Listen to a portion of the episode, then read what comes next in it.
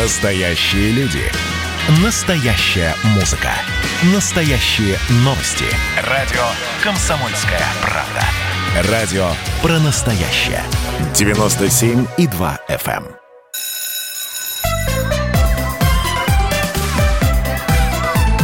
Родительский вопрос. На радио «Комсомольская правда». Доброе утро, добрый день, добрый вечер, дорогая страна. Все нас слушают, все 11 часовых поясов. Сердечно вас приветствую. Микрофона Дарья Завгородняя, главный наш ведущий рулевой программы. Сегодня находится на гастролях. Он едет по России, презентует нашу книгу, вышедшую в издательстве «Комсомольская правда», Юрий Гагарин, первый человек в космосе. Как это было? Александр Борисович как составитель, как один из авторов этой книги.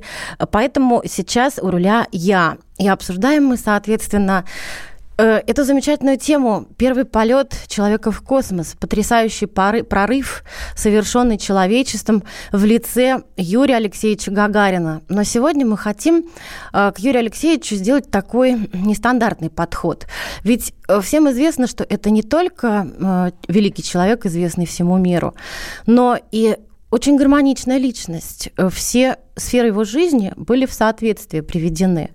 Он был и счастлив и в отцовстве, и в любви, и в семейных отношениях, не говоря уже о работе и о продвижении по службе.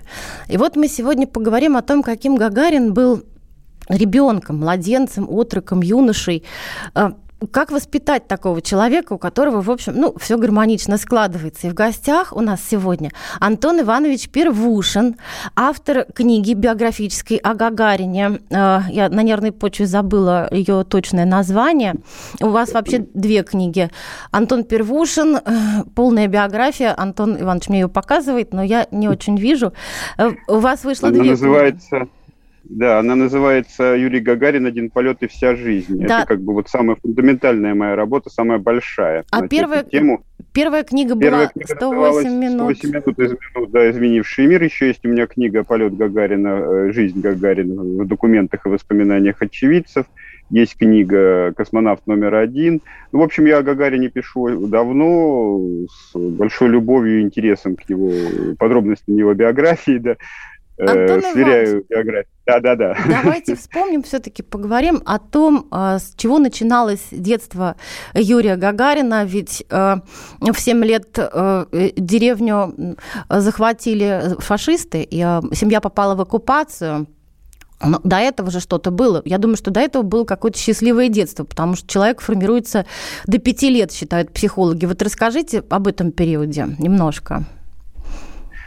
Следует помнить, конечно, что Юрий Алексеевич Гагарин родился 9 марта 1934 года. Кстати, между прочим, долгое время ходила легенда, что на самом деле он родился 8 марта, но отец в роддоме потребовал переписать его на 9, чтобы будущий молодой человек не страдал от того, что его день рождения приходится на Международный женский день. Но эта легенда, в общем, ничем не подтверждена, поэтому как-то сошла на нет. Собственно, 1934 год – это уже начало, произошел уже великий перелом, так называемый, как его называют наши историографы. То есть страна начала меняться, начала готовиться к войне, которая была, в общем, занималась неизбежной. Это, конечно, откладывало, скажем, все-таки Гагарин жил немножко на отшибе, да, семья Гагариных, но, в принципе, все обстановка накладывала, все свое влияние оказывала, и поэтому, собственно, понятно, да, что жизнь становилась все более такой напряженной, в общем-то, появились проблемы, которых раньше не было.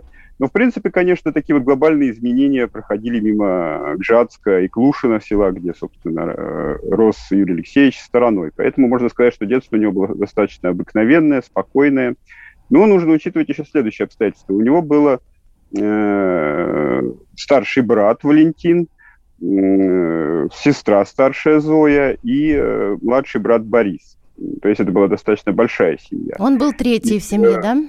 Да, третий в семье, и поэтому, в общем, понятно, да, что это христианская семья, Хотя отец и занимался отхожими промыслами, но все-таки он был и как бы занимался крестьянским хозяйством. Мать все время проводила в поле, и понятно, что в такой ситуации крестьянские дети должны быстро социализироваться. То есть, конечно, сначала, пока Юрий Алексеевич был совсем маленький, то им занималась сестра Зоя. Они там пытались какую-то старушку, значит, соответственно, нанять, чтобы она следила за Юрой, но она оказалась такая старенькая, что уронила его, там напоила холодной водой. В общем, оказалось, что просто большой риск ей поручать наблюдение за младенцем. Поэтому занялась Зоя. Как она сама рассказывала, она носила к матери в поле, чтобы та его покормила из дома. А сколько Зое было лет? Сколько ей было лет, Зое? Наверное, тоже в каком-то возрасте. Сейчас, подождите, я соображу. Значит, слушайте, вот такие вещи... В отроческом возрасте она была... Чтобы не врать, лучше сразу посмотреть. Ведь когда пришли немцы, по-моему, брата Валентина старшего и Зою угнали на работы в Германию. Да, конечно. Но ей сейчас... Она, по-моему, все-таки была на 10 лет старше Юры. Сейчас я точно скажу. Ее угнали на работы, и семья жила в землянке. Угу. Сейчас мы об этом тоже еще поговорим. Там были непростые вещи. Вы задали мне конкретный вопрос. Давайте мы тогда этот вопрос отменим. Но она была тоже в каком-то отроческом... Значит, она родилась в 27-м году. Соответственно, к моменту рождения Юрия Алексеевича, который в 34-м году родился, ей было 4 плюс 3, 7 лет. 7 лет, совсем... Соответственно, то есть она его таскала, поскольку она все-таки была девочка, он такой, как она рассказывала, потом был такой карапуз упитанный, она не могла его унести на руках в правильной позе, поэтому, как она рассказывала в одном из интервью, она носила его, взяв за ноги, то есть, как она шутила, уже заранее готовила его к космосу, что он не сел вниз головой. И, соответственно, когда он сам подрос где-то в возрасте 3-4 лет, ему уже потребовалось самому как-то отвечать за себя. Потом появился брат Борис, за которым он уже следил. И эта вся вот эта обстановка семейной жизни, она как бы крестьянской семейной жизни, она его побуждала к тому, чтобы раньше стать старше, раньше социализироваться. И как бы он... был пример еще старшего брата Валентина, который тоже быстро рос и быстро социализировался. Это все заставляло Юрия Алексеевича как-то проявлять какое-то желание быть более взрослым, более ответственным. То есть некие лидерские качества в нем уже тогда пробудились, что отмечали, в общем, родственники. Понятно, что это все-таки мемуарная селекция, то есть мы, когда рассуждаем о своих родственниках, которые там сделали какую-то карьеру, то мы выделяем как раз в их детстве те моменты, которые как бы способствовали этому. Но, тем не менее, все-таки это было. То есть Юрий Алексеевич очень стремился, кстати, в школу, именно в силу того, что нужно быстро социализироваться. То есть посещал школу еще до того, как он стал школьником официально. То есть до первого класса? До первого класса выступал там на разных вечерах творческих, когда там дети показывали свое мастерство, он читал стихи, очень ему это все нравилось. То есть, в принципе, он уже был готов к обучению морально и, конечно же, пошел в первый класс. Но в первый класс он пошел 1 сентября 1941 года, вы понимаете, что это... Что после этого произошло? Вскоре пришли немцы, оккупировали село Кжатск, и на долгие годы, на 1,5 года, в принципе, они находились в оккупации. Школа сгорела. Естественно, в советские времена биографы Гагарина говорили, что это немцы сожгли, хотя совершенно непонятно, зачем сжигать добротное здание, которое стояло. Они как раз использовали. Скорее всего, это были либо диверсанты, либо партизаны, либо... В общем... Как-то так получилось, что школа сгорела. Еще был ужасный момент, что семья жила в землянке в огороде, в их доме фашисты разместили какую-то мастерскую. Это, сначала, кстати, эта история все-таки имела предысторию. Сначала у них, когда останавливались немцы, там был некий офицер Пауль, который, в принципе, был достаточно ну, как лоялен к местным жителям, то есть он их никак не третировал, они жили вместе с ним в доме, и, соответственно, в общем, о нем у семьи Гагариных сохранилось приятные воспоминания, скажем это так. Назовем это так. А вот потом, когда Пауль ушел на фронт, значит, начались вот эта вот битва знаменитая, Заржевский выступ, там вот это вот все происходило, огромная мясорубка, там очень много людей погибло, но все-таки немцы удержали фронт, не дали нанести контрнаступление, развить контрнаступление по этому направлению.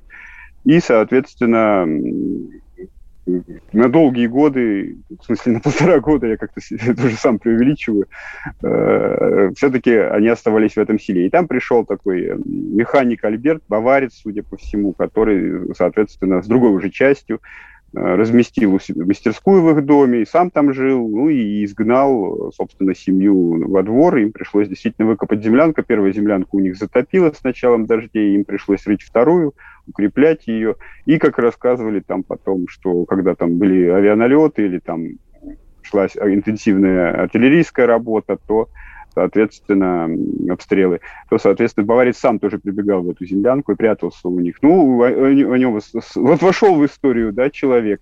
Антон Иванович, нам воспоминания негативные, да. Нам сейчас придется... Тем не менее, они есть во всех книгах, да. Прошу прощения, нам придется прерваться ненадолго, потому что нам предстоит небольшой рекламный перерыв, а после этого мы вернемся в студию и продолжим разговор о Юрии Алексеевиче Гагарине с Антоном Первушиным, писателем. Родительский вопрос. На радио «Комсомольская правда». Радио «Комсомольская правда» — это настоящая музыка. Я хочу быть с тобой. Напои меня водой твоей любви.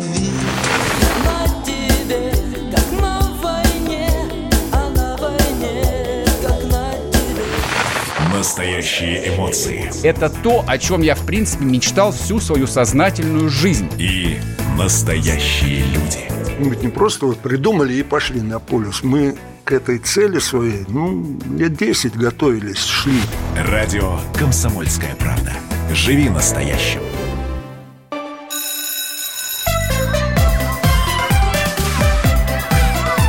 Родительский вопрос. На радио «Комсомольская правда».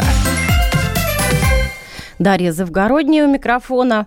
Сегодня мы говорим о том, каким был человеком в юности, в детстве и в юности Юрий Гагарин. Как получилось у его родителей, у школы, у его окружения воспитать такого гармоничного человека, успешливого, любящего и любимого, хорошего, в общем, человека в целом. Обсуждаем мы с Антоном Первушиным, писателем, автором одной из самых обстоятельных биографий Юрия Алексеевича. Вот мы закончили разговор в предыдущей части, прервались на детстве на Юрия Гагарина, на том, как началась война, и семью переселили жить из дома в землянку в селе Клушино Кжатской области. И теперь, значит, мне хотелось бы немножко поговорить о той ситуации, когда угнали в Германию его сестру и брата старшего.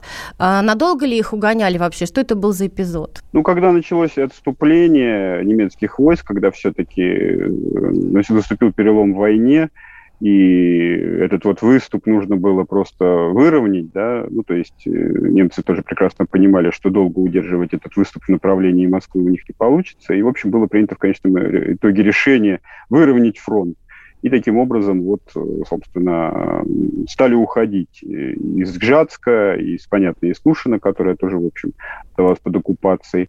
При этом был приказ уничтожить там все вообще вокруг, то есть уничтожить строения более-менее значимые, там, устроить чистку, там, заключенных концентрационных лагерей, которые не могут двигаться, расстрелять и так далее. То есть начались репрессии. И, кроме того, молодежь всю трудоспособную, там, вот, до 15-14 лет, и понятно, что старше до любого возраста, собирали и угоняли на принудительные работы в Германию через Кжатск. Естественно, с окрестных сел собирали и отправляли через вокзал Кжатска. То есть, соответственно, сначала угнали Валентина, потом угнали Зою. Ну, то есть, это была, конечно, определенная травма для семьи, потому что не было уверенности, что они вернутся. Тут я могу сказать, что действительно Гагаринам очень повезло. Клушино обошла война, то есть она была слабо разрушена. И вот эти вот отступления немцев тоже не сильно, в общем, привело к каким-то там значительным разрушениям в селе. Ну вот, и сами, собственно, Гагарин и Валентин и Зоя после войны вернулись. Там, конечно, очень много было. Ну, понятно, что советская историография пыталась как-то это заретушировать, этот момент. То есть утверждалось, что они там сбежали из плена и как-то там прибились к партизанским отрядам, и там в этих партизанских отрядах воевало. Это все, конечно, не соответствует действительности. Это был такой советский миф. Активный миф, но, в общем-то, все равно миф. Вот. И, конечно, освободилась советская армия в этих лагерях, потом они прошли фильтрационные лагеря, и, естественно, были призваны в действующую армию. Валентин после войны служил как призывник, а Зоя, соответственно, помогала там, была при конной части, соответственно, помощницей там ветеринара. Антон Иванович, всегда интересовало, почему это никак не сказалось на карьере Юрия Алексеевича? Ведь известно, что, например, там его коллега один, у которого была мама еврейка, не смог, так сказать, так продвинуться хорошо. Но это родственники, которые были угнаны в Германию, это такое, в общем-то, темное пятно на биографии. Как вот удалось эту проблему обойти? На самом деле это вот впечатление о том, что вот отряд первых космонавтов, он как-то там мог... Вот это вот имело для их карьеры какое-то значение. Это сложилось позже. Тоже определенного рода миф. Дело в том, что тогда они же поколение все 34-го, 35-го, да, 36-го года, ну, то есть это все ребята, родившиеся до войны и пережившие всю войну. Кто-то из них был в оккупации, кто-то из них был в эвакуации, у кого-то, как у Алексея Леонова, вообще отец был враг народа. Ну, то есть тогда вся страна была вот такой, то есть все пережили что-то вот травматическое в своей биографии, то есть у них у всех были темные места в биографиях. И поэтому, когда отбирался первый отряд, это, в общем, никакого особого значения не имело при отборе. Это потом, вот действительно, как ни парадоксально, только потом уже, когда стали других ребят набирать, когда уже определенным образом идеология советская закостенела, да, так закаменела, когда стали придавать большое значение тому, что делали родственники и сам кандидат во время войны, там, нет ли у него родственников за границей и так далее. Вот тогда, да, это стало иметь значение. А во времена именно Юрия Алексеевича Гагарина я, собственно, только один, в общем, документ обнаружил, связанный с... Вот, когда власти проявили интерес к тому, что Гагарин находился на оккупированных территориях, это то, что вот когда он поступал в Саратовский аэроклуб, то глава медицинской комиссии попросила там сотрудницу свою еще раз оценить психологическое состояние Гагарина. Она полагала, что, может быть, его это шокировало, как-то на него сильно повлияло, и, может быть, он там не сможет выдержать в стрессовых ситуациях, связанных с вождением самолета, пилотированием. Это вот единственный документ. Сейчас во всех остальных случаях это как-то, вы знаете, ну, то есть никого не удивляло, никого не заставляло задуматься, а тот ли человек перед нами, за которого себя выдает. На самом деле у нас, у советских детей, образ Юрия Гагарина – это образ такого супермальчика, который играл и на трубе, играл в школьном оркестре, и, значит, учился. Ну, это было, он играл на трубе. Да, я же видела его, во-первых, аттестат после училища, там одни отличные отметки.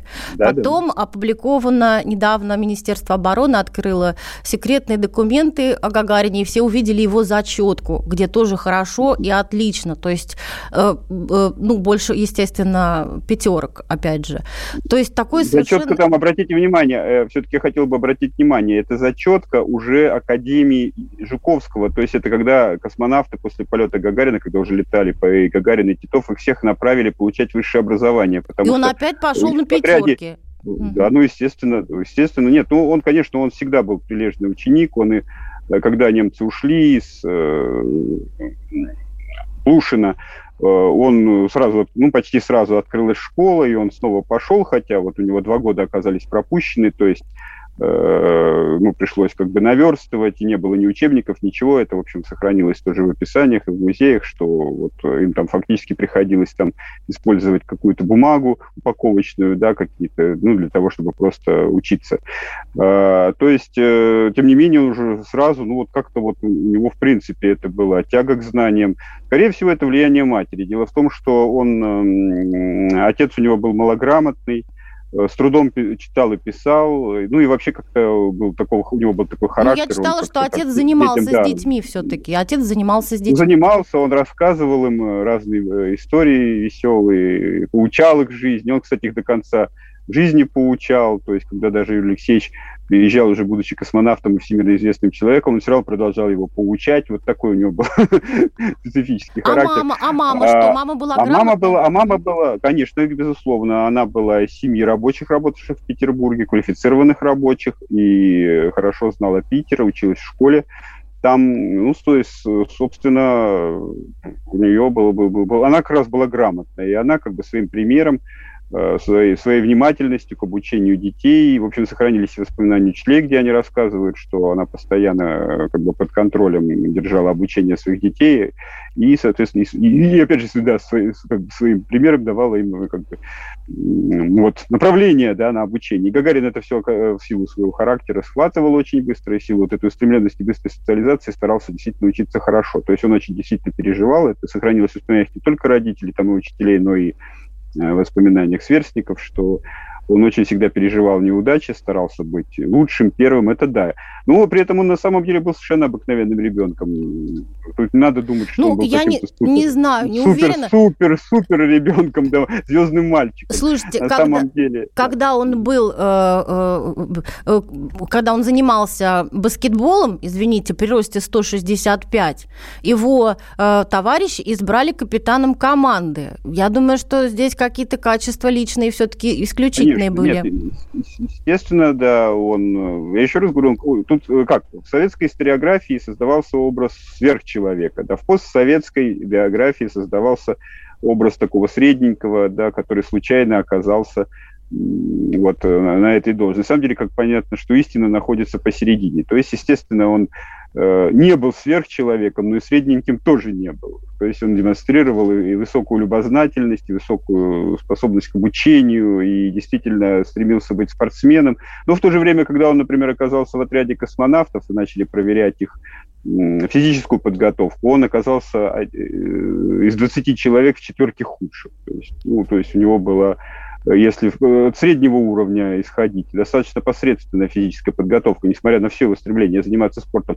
Но еще раз говорю, мы всегда должны учитывать контекст, когда такие вещи обсуждаем. Это было поколение голодных людей, которые голодали, недоедали постоянно, и поэтому понятно, что их физическое состояние не соответствовало высоким нормам спортсменов и так далее. Это не их вина, это просто была такая ситуация. И когда он учился в летном училище, он никак не мог совершить посадку на самолете, потому что обладал маленьким ростом. Почему-то это не получалось. И инструктор тогда ему подложил то ли планшет, то ли подушку, и что там было? Нет, это легенда, давно опровергнутая, собственно, биографами Гагарина, которые в Чкалове работали в архивах. Там на самом деле были и более низкорослые товарищи у него. Давайте об этом поговорим в следующей части, потому что нам нужно опять прерваться на некоторое время. Говорим о Юрии Гагарине, дорогие друзья, сегодня с писателем Антоном Первушиным. Родительский вопрос на радио «Комсомольская правда». Значит, я самый первый вакцинировался, поэтому меня спрашивают. Поехали, напились и давай, все. Нет больше СССР, мы создали Содружество независимых государств. И скорее хозяину, Бушу, старшему президенту США звонить. Назначьте везде русских, и многонациональные регионы были бы довольны. И дайте больше прав регионам и больше прав предприятий. Итоги с Жириновским. Каждую пятницу на радио «Комсомольская правда». Владимир Вольфович клеймит злодеев с оптимизмом смотрит в будущее и общается со слушателями. 9 часов вечера по московскому времени. Я все могу сделать. Запуск, наведу порядок.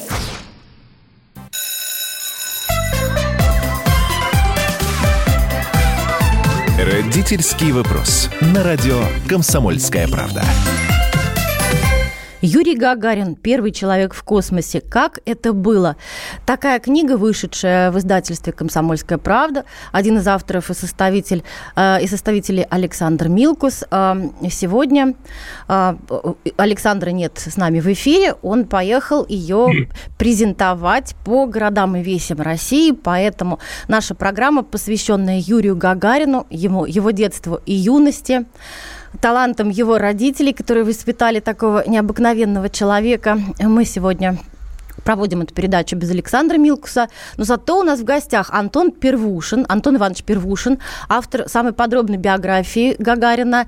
И к нам сейчас присоединился Вячеслав Львович Климентов, заместитель директора Музея космонавтики по научной работе, кандидат педагогических наук. Ничего не напутала, Вячеслав Львович? Правильно, здравствуйте. Вот предыдущую часть мы закончили, обсуждая эпизод биографии Юрия Гагарина, когда он, учась в летном училище, не мог посадить никак, научиться сажать самолет, и кто-то из инструкторов положил ему то ли планшет, то ли подушку на сиденье, чтобы, так сказать, он со своим низеньким ростом смог справиться с этой задачей.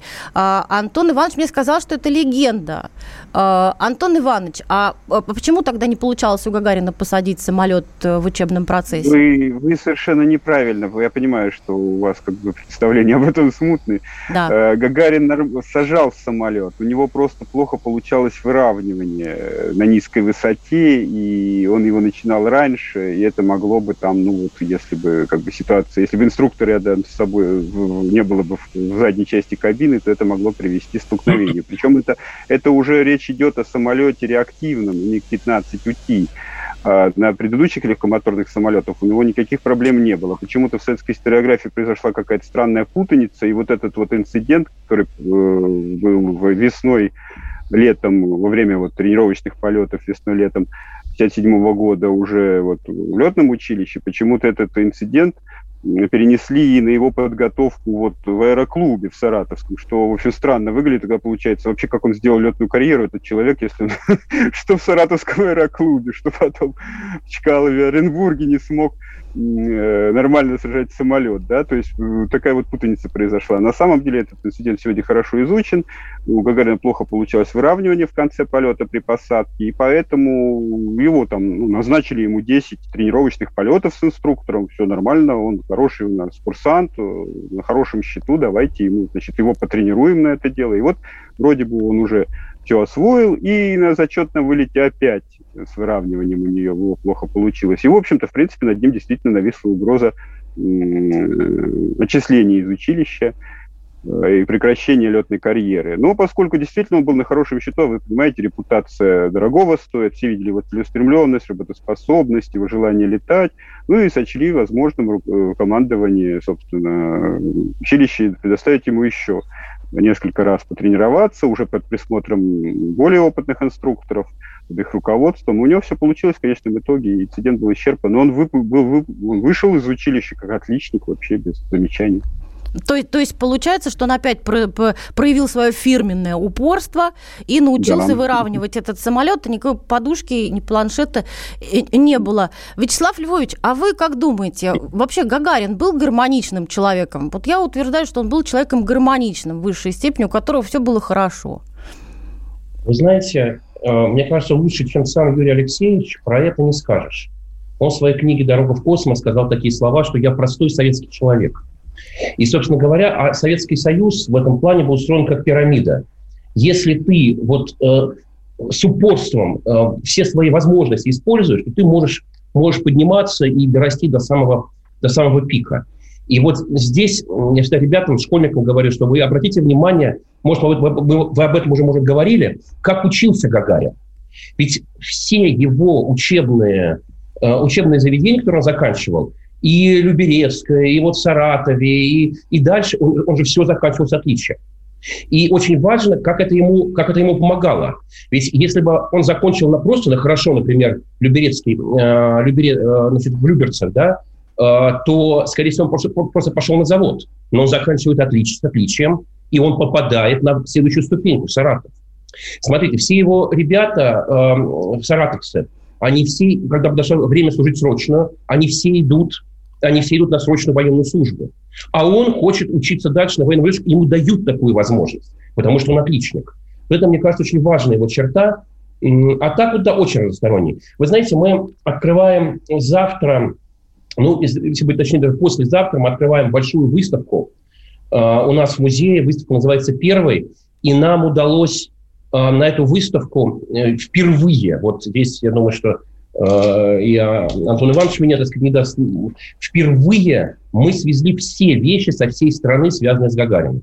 Вот все. Начиная от школьной парты Люберецкой, от саратовского дипломной работы, там решетки, ковша, которым он работал, до спускаемого аппарата, на котором из энергии, на котором, собственно говоря, произошло спуск из космического пространства.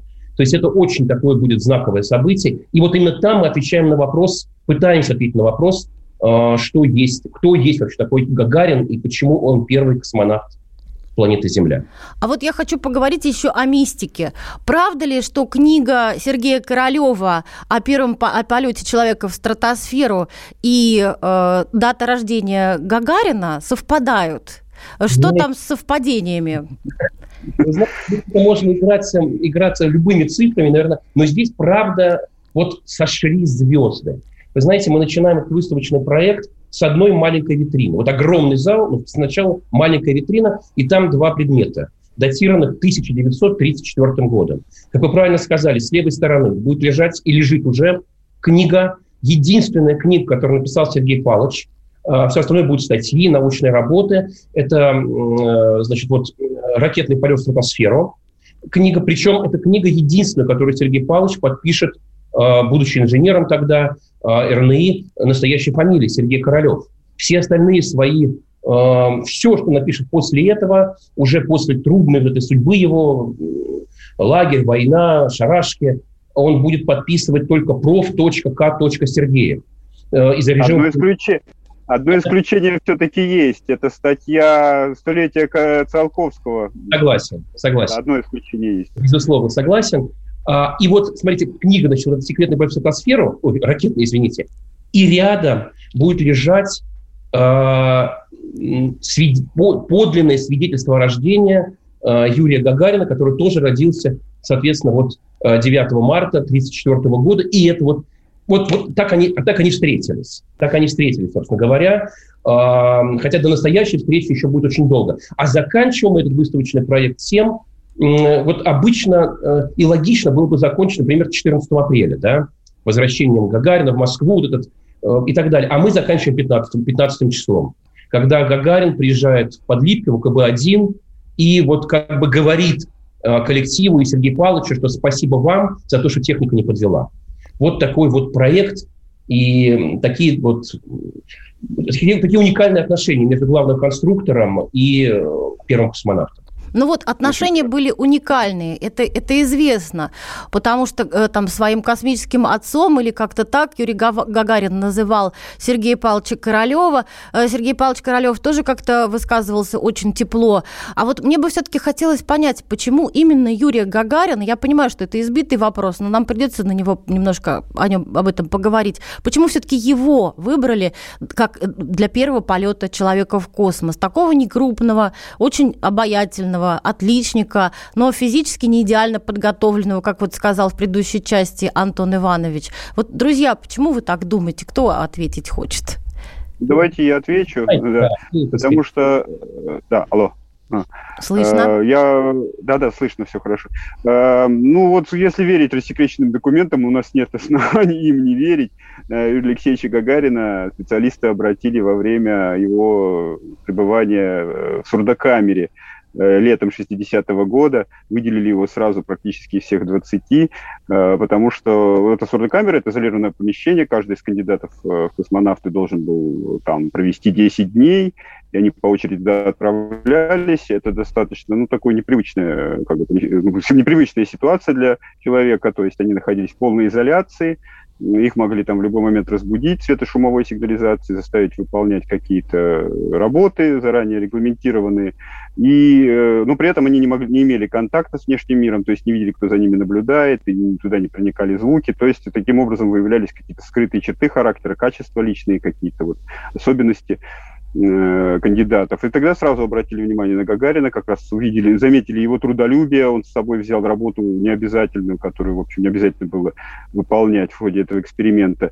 Он, в общем, очень быстро переключался из состояния отдыха в состояние стресспособности, проявил любознательность и хорошую реакцию на новизну, все это есть в отчете. И, собственно, кроме того, это очень важно, это отмечено в сохранившемся отчете, что у него он обладал высокой эмпатией, то есть общался с теми, кто за ним наблюдал, шутил над ними, проявлял хороший юмор.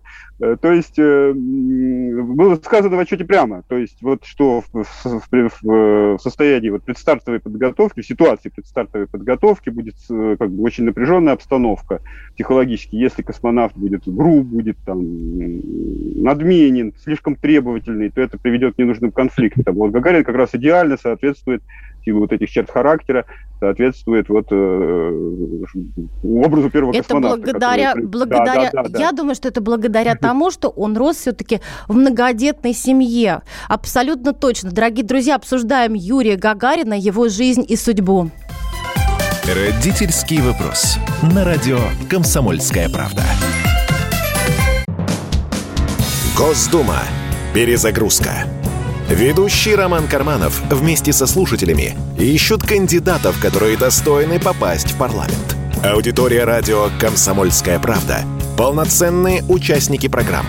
В каждом выпуске вас ждет максимальное количество интерактива, звонки, сообщения, стрит-токи и, конечно же, голосование.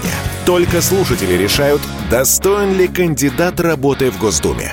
Все гости программы должны быть готовы к тому, что наша аудитория уже здесь и сейчас проголосует против них. Слушайте каждый понедельник в 7 часов вечера по московскому времени.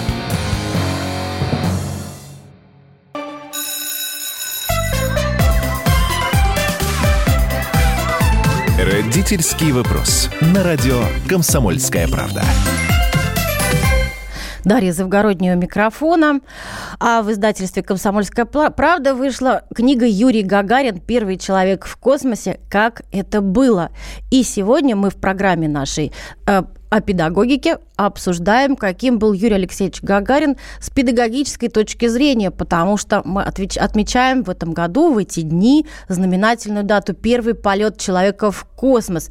И наши сегодня собеседники: Антон Первушин, автор книги о Гагарине, самой подробной биографии Гагарина, и Вячеслав Львович Климентов, заместитель директора Музея космонавтики по научной работе. Обсуждаем мы, каким Гагарин был мальчиком. Дорогие друзья, можете нам написать в WhatsApp 8 967 200 ровно 9702. Поделитесь своими мыслями о Гагарине, потому что недавно прошел опрос среди школьников, и 2,5% детей назвали Гагарина своим кумиром, своим героем, не Человека-паука или кого-то, а именно Юрия Алексеевича Гагарина. И у меня складывается ощущение такое, я всегда его считала суперменом, но кое-какие биографические сведения говорят о том, что он такой был довольно озорной, хулиганистый человек, попадал в истории.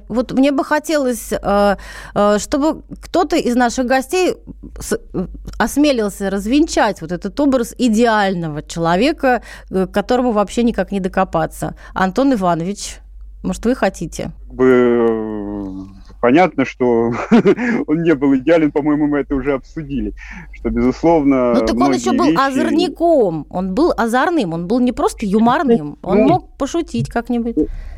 Да, ну он был, конечно, озорным, но в пределах разумного. То есть, в принципе, все мы в молодости, в особенности, озорничаем, но у Гагарина были определенные как бы рамки, то есть, за которые он никогда не выходил. Тоже, вероятно, это сформировано были эти рамки отцом, да, его суровым достаточно нравом по отношению к детям.